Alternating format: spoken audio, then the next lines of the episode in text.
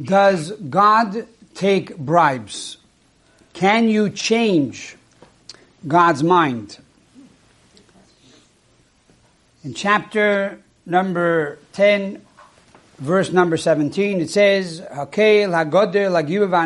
This God who is great and powerful, almighty and awesome, Asher lo yisafanim He does not show any favor, nor does he take any bribes. Now, if he does not show favor, why must he say he does not take bribes? So Rashi explains that there are times he does take favor or show favor. As we say in the priestly blessings. However, it's only if you remove your yoke from yourself, you remove God's yoke from yourself, then God does not show you favor. But if not, He will show you favor. But sheikhad, which is bribery, he does not take your money, you cannot bribe him. This is the simple interpretation according to Pshat for this verse. What is Remez and Drush and Soid and Chassidus? What is the hint for the future? The Rambam says that in the end of days, the Jewish people will do tshuva. And when they do tshuva, when they repent, Miyad Negolin, immediately they are going to be redeemed. There's no doubt we are living in a generation of tremendous return. The generation of the Baal Tshuva. How people are returning to Almighty God. This alone is one of the signs that we are about to see the coming of Mashiach. I tell a story that a number of years ago I was in Israel for a bar mitzvah and I was sitting next to a fellow who tells me, Rabbi, you should know, I'm an undercover Lubavitcher. I say, what do you mean an undercover Lubavitcher? He says, I used to work on Wall Street, and I had no idea about Yiddishkeit. And one day I see a mitzvah tank, and there are kids running around and pulling me, come put on tefillin. I tell the kid, look, I'll give you a dollar buy yourself a Coca-Cola. Stop bothering me. He says, no, I don't want your dollar. I want you to put on tefillin. I say, this kid is really good. He's good. He, I should get him to work for me. And, okay, kid, I'll give you five bucks. Have a good day. He says, no, I don't want your money. I want you to put on tefillin. Tefillin, what's tefillin? He pulls me onto the mitzvah tank. He rolls up my sleeve. He puts on the tefillin. We begin to say Shema Yisrael together.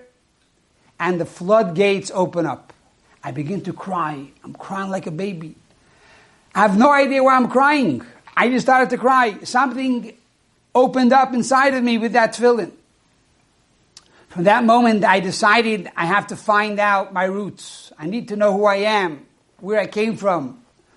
And I began to learn Torah a little bit every day. It didn't happen overnight, but over the next few months, a big transformation. And eventually, he says, I moved with my wife and my children to Israel. We made Aliyah. And today, he says, I'm an undercover Lubavitcher.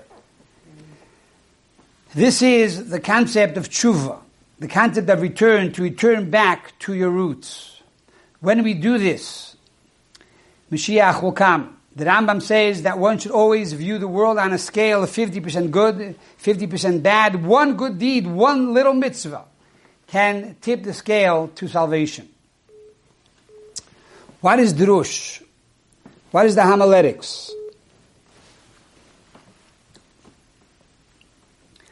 We just established that God does not take bribes. But in truth, he does take bribes. The Medrash says the following.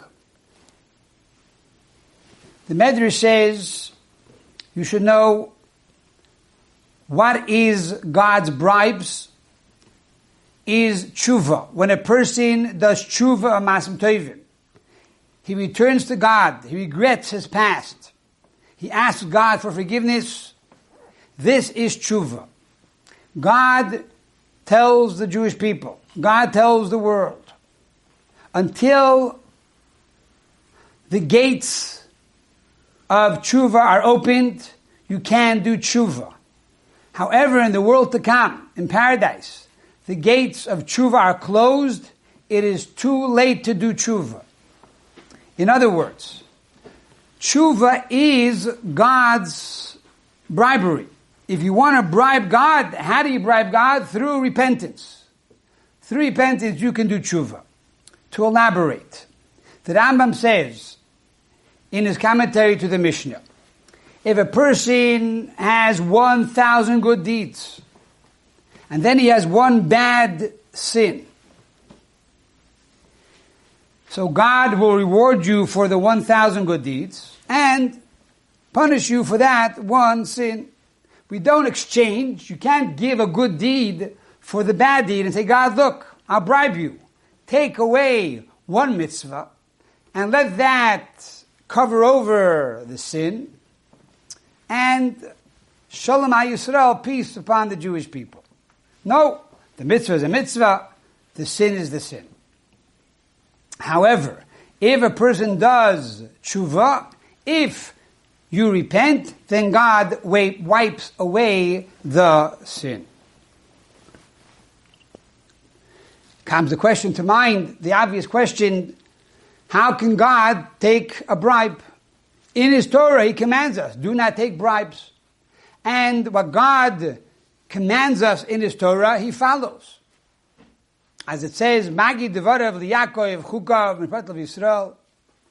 What he commands the Jewish people to do, that's what he does. So how can God take a bribe? So let us understand over here what the meaning of tshuva is and how this is synonymous with a bribe. When a person sins and they do tshuva, sometimes there are remnants that remain after the sin. In other words, you take a piece of paper and you write down a few words. After you write down those words, you take an eraser and you erase those words. Even after you erase the words, many times there is still a remnant of those words on the paper. And the same is true with tshuva. Even though we can repent, we can return to God for the sin, but very often there are remnants that remain, scars that remain on the paper of life of our sins. How does one remove all of these scars? How does one remove all of these remnants? That is through a tshuva ma'ula, that is through a higher level of tshuva, which is called repentance from love. If one returns to God only out of fear, it's not a complete tshuva. Comes along the Medrash and teaches us that if we do tshuva through Torah law, following the rules and regulations of tshuva, then that is God's bribery. In other words, then God will wipe away all of our sin. What is tshuva according to halacha? What is tshuva according to law? Basically, it's two steps. Number one is to forsake the sin, relinquish the sin, to regret what you did, and say to God, I apologize, I'm sorry, I'll never do it again. That is the concept of tshuva in halacha. And when you do these steps, number one, you relinquish your sin. And number two, you resolve never to do it again in the future. This is enough to be God's bribery. And by doing so, you are removing all of these remnants and these scars of the sin. Now, when it comes to a human court, a court of judges of flesh and blood, we say that the judge can only give a verdict according to what he sees. It says, Ein ledayin ein A judge can only give a sentencing based on what he sees. And because of this, for example, in Jewish law, if a person kills another person, or a person violates the Shabbos, which is a capital crime, and therefore will be liable to the death penalty in the time of the Holy Temple, even while the person was sitting in the prison cell, and they had remorse, and they did tshuva, and they said to God, we're never going to do this again, and we're sorry, we apologize, it would not help. That person was then stoned to death or, or put to death because of their sin. because the judge does not know what you have in your heart. Comes along the Torah and says that God is not a human judge. God sees what you have in your heart. And therefore, if a person goes through the steps of Torah, goes through the steps of halacha, of Jewish law, of how one is supposed to do tshuva, they follow the prescribed medication of how to repent, then that is God's bribery. That is the way God says, even though you didn't yet do tshuva from love, I will wipe away all of your sins. I will erase it totally. There'll be no remnant or reminder in paradise and in your day of judgment that you ever violated this sin. This is the concept according to Drush, according to Halacha. What is Soid? What does the esoteric say about tshuva? The Alter Rebbe tells us in Tanya that the word tshuva is tashuv hey. Tshuva means to return the letter hey. What does tshuva have to do with the letter hey? So we find that in Kabbalah it says, when God created the world, He created the world with the letter hey. And as the Alter Rebbe elaborates in Tanya, a beautiful parable. You have a wise, wise teacher. You have a brilliant scientist. And you tell this brilliant scientist, I want you to take all of your wisdom, all of your knowledge, all of your experiences, and I want you to encapsulate it into one letter. One letter that will represent who you are, where you come from, what you're doing, what your philosophy is. Can you do it? It's almost impossible.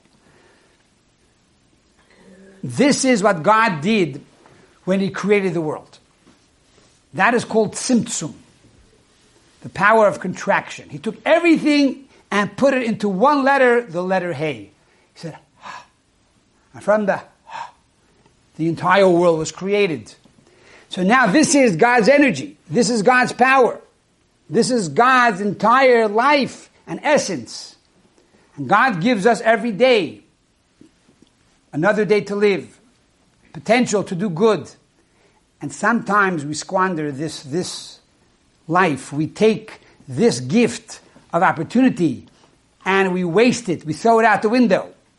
Instead of using the opportunity to study Torah and to give charity and to help people and to make the world a better place, we waste it on narcissistic desires. And so you take the letter Hey and you cause it to descend into a cesspool. You take the letter Hey and you put it into a dark place. So what is tshuva? Tshuva is to take this letter Hey and to return it back to its source. Tashuv Hey, take God's energy and return it back to God. And say, God, I will now use this energy, this blessing, this additional day of life that you have given me to make the world a better place because ani loy nivresi ella l'shamish es koini for I was only created to serve you. My whole purpose of my creation is to serve you. So this is tshuva, the realization of why I'm here, and to return this energy back to Almighty God. What does Chassidus say? The concept of tshuva is similar to a birth. Conception and nativity. What happens at conception? There's a seminal drop. A seminal drop is emitted, and now it is conceived. Over the next few months, it develops. First 40 days, and then the first trimester, second trimester, third trimester, and then a complete child is born. The same is true with tshuva. The Rambam tells us what is tshuva. I'm going to quote here what the Rambam says in chapter 2 of the laws of tshuva. He says, the path of tshuva is that the person who returns to God should call out and scream out constantly before God with crying and remorse and to give charity according to his capacity or her capacity, and to distance themselves very far from that sin, from that place of sin. Furthermore, says the Rambam, umishane shemoy, and to change your name. Koloimar, in other words, ani acher, I am a different person. The Aini Oisaya Ish, I'm not that person who did those terrible things. And you continue to change your actions completely to good. And your entire path becomes a path of righteousness. And you exile yourself to a new place. So in other words, says the Rambam, the ultimate level of tshuva is to change your name and change your residence. I am not that person anymore. I'm somebody else. If that is the case, how can one do tshuva simply by the fact that they say, God, I'm sorry for what I did. I regret my past. The Rambam says the real level of tshuva is you need to change your name. You need to be a different person. That your actions now are totally transformed. And this is where God's bribery comes in. God can see the future at the moment of conception. The moment the person decides that I want to change, God already sees that transformation all the way as the end result, already after the child is born, after the, nativity. In other words, in tshuva there are two aspects. We call it the cheftza and the gavra. We call it the mechanical or utilitarian part of tshuva and the emotional part of tshuva. The first part is, again, I go through the laws, I go through the steps. Number one, I regret the past. I relinquish my sin. I resolve never to do it again. I articulate the sin. I apologize to God. God, I'm sorry. I'm sorry I hurt your feelings. I'm sorry I violated your law. I'm sorry I did not listen to you. I wasted my time. From now on, I'm a, I'm a different person. I'm going to be better. Okay? That is the mechanical part of tshuva. And then you have the additional part of tshuva, that the entire person now is transformed. The way you talk, the way you walk, the way you act. Who's that person? I don't remember that person. I remember that person 20 years ago. They were crazy, they were wild, they were nuts, they were insensitive. Wow. That's a new person. You're a changed individual. That is the real concept of truth. But it takes time to get from step A to step Z. Says God, I see your transformation. I see your path. The moment you resolve to do tshuva, I consider this sheikhad. I consider this to be bribery. I will accept it already before you even got there. And that is the meaning of God's sheikhad, God accepting our bribery. This, by the way, answers an interesting question. In the prayers of Rosh Hashanah and Yom Kippur, there's a famous, famous poem or liturgy known as the Unasana Toikif. And there we conclude with the words, and the entire synagogue calls out in unison, Usashuva, Usafila, Utzedakah, Ma'avirin es Zera. We all call out to say, through tshuva, through repentance, through prayer, and through charity, God averts the severity of the decree. Now the Masha asks, the Rambam tells us, and the Medrash tells us, and the Gemara tells us, that the real level of tshuva is also to change your name. Also, to change your place. That is the real level of tshuva. As the Rambam says, that the person calls out and says, I am not that person anymore. So why don't we say this in the Unasana Toikif? But the answer is, as we said earlier, there's the mechanical part and the emotional part. We are dealing here with the first stage of tshuva, which is the mechanical part. Yes, I did tshuva, I relinquish my sin, I regret it, I won't do it again. And therefore, my prayer is I'm calling out to God to forgive me. And I'm changing my actions of tzedakah, but I still did not change my name. In other words, I wasn't totally transformed yet. Because one who is totally transformed, you don't have to avert the decree. It's a different address. There's no more decree. We know that when a person is very sick, God forbid, chas v'sholem, we give that person a new name. What's the person of a new name? The idea of giving that person a new name is we're telling the Malach we're telling the angel of death, that guy who lives at 111 Yehupit Street, he moved. He's not there anymore. That guy you're looking for, Goldberg, he doesn't exist anymore. His name is now Shmerel. It's a new person. You're looking for the wrong guy. So even if you show up at that address and he opens the door, you're looking for me. I'm not here anymore. There's somebody else living in my place. So that's the higher level of tshuva. But even without getting to that higher level of tshuva, just the mechanical level of tshuva, that is enough to avert the severity of the decree. And that is why the Medrash tells us that what is God's bribery? Tshuva umasim toivim. Tshuva, repentance and good deeds. The Medrash is telling us that the ultimate level of tshuva and the ultimate level of this bribery is that after we regret the past, it has an effect on the way we talk, the way we act, and the way we live our daily lives. That the actions, not only the mitzvahs, that we do the 613 commandments. Yes, we don't steal, we don't kill. Yes, we give charity. Yes, we light candles on Shabbos. Yes, we put on tefillin every day.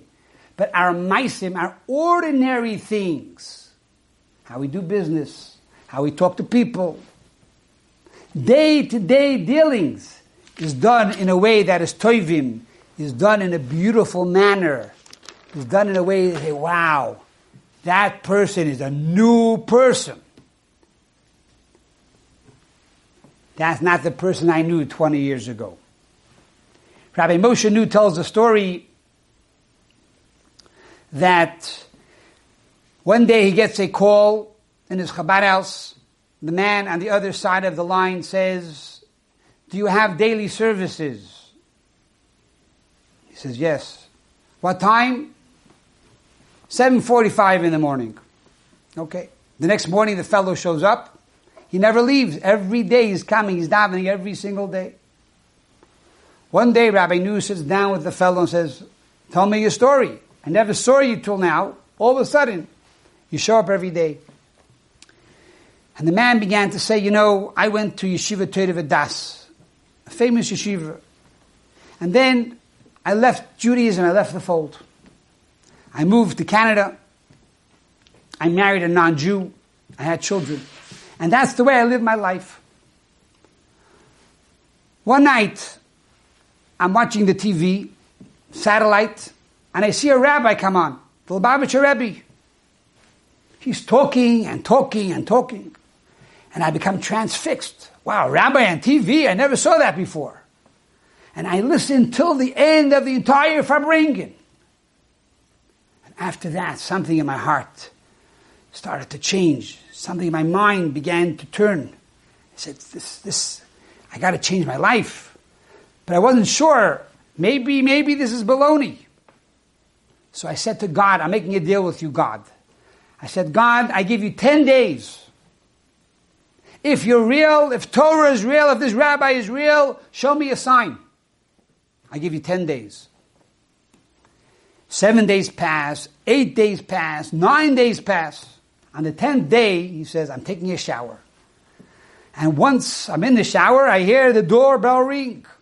But I'm in the shower, I can't get out. So I look out the window from the shower. And I see a Chabad rabbi there standing at the door with a black hat, with a bag. Well, I couldn't get to the door. I was in the shower. But I said to myself, this is the sign. God is sending me a sign. Day number 10, a man shows up at my door, a rabbi. I know God exists. And so I picked up the phone, I called the Chabad house, and I said, Rabbi, what time is Shacharis tomorrow morning? My dear friends, we are entering into the new year.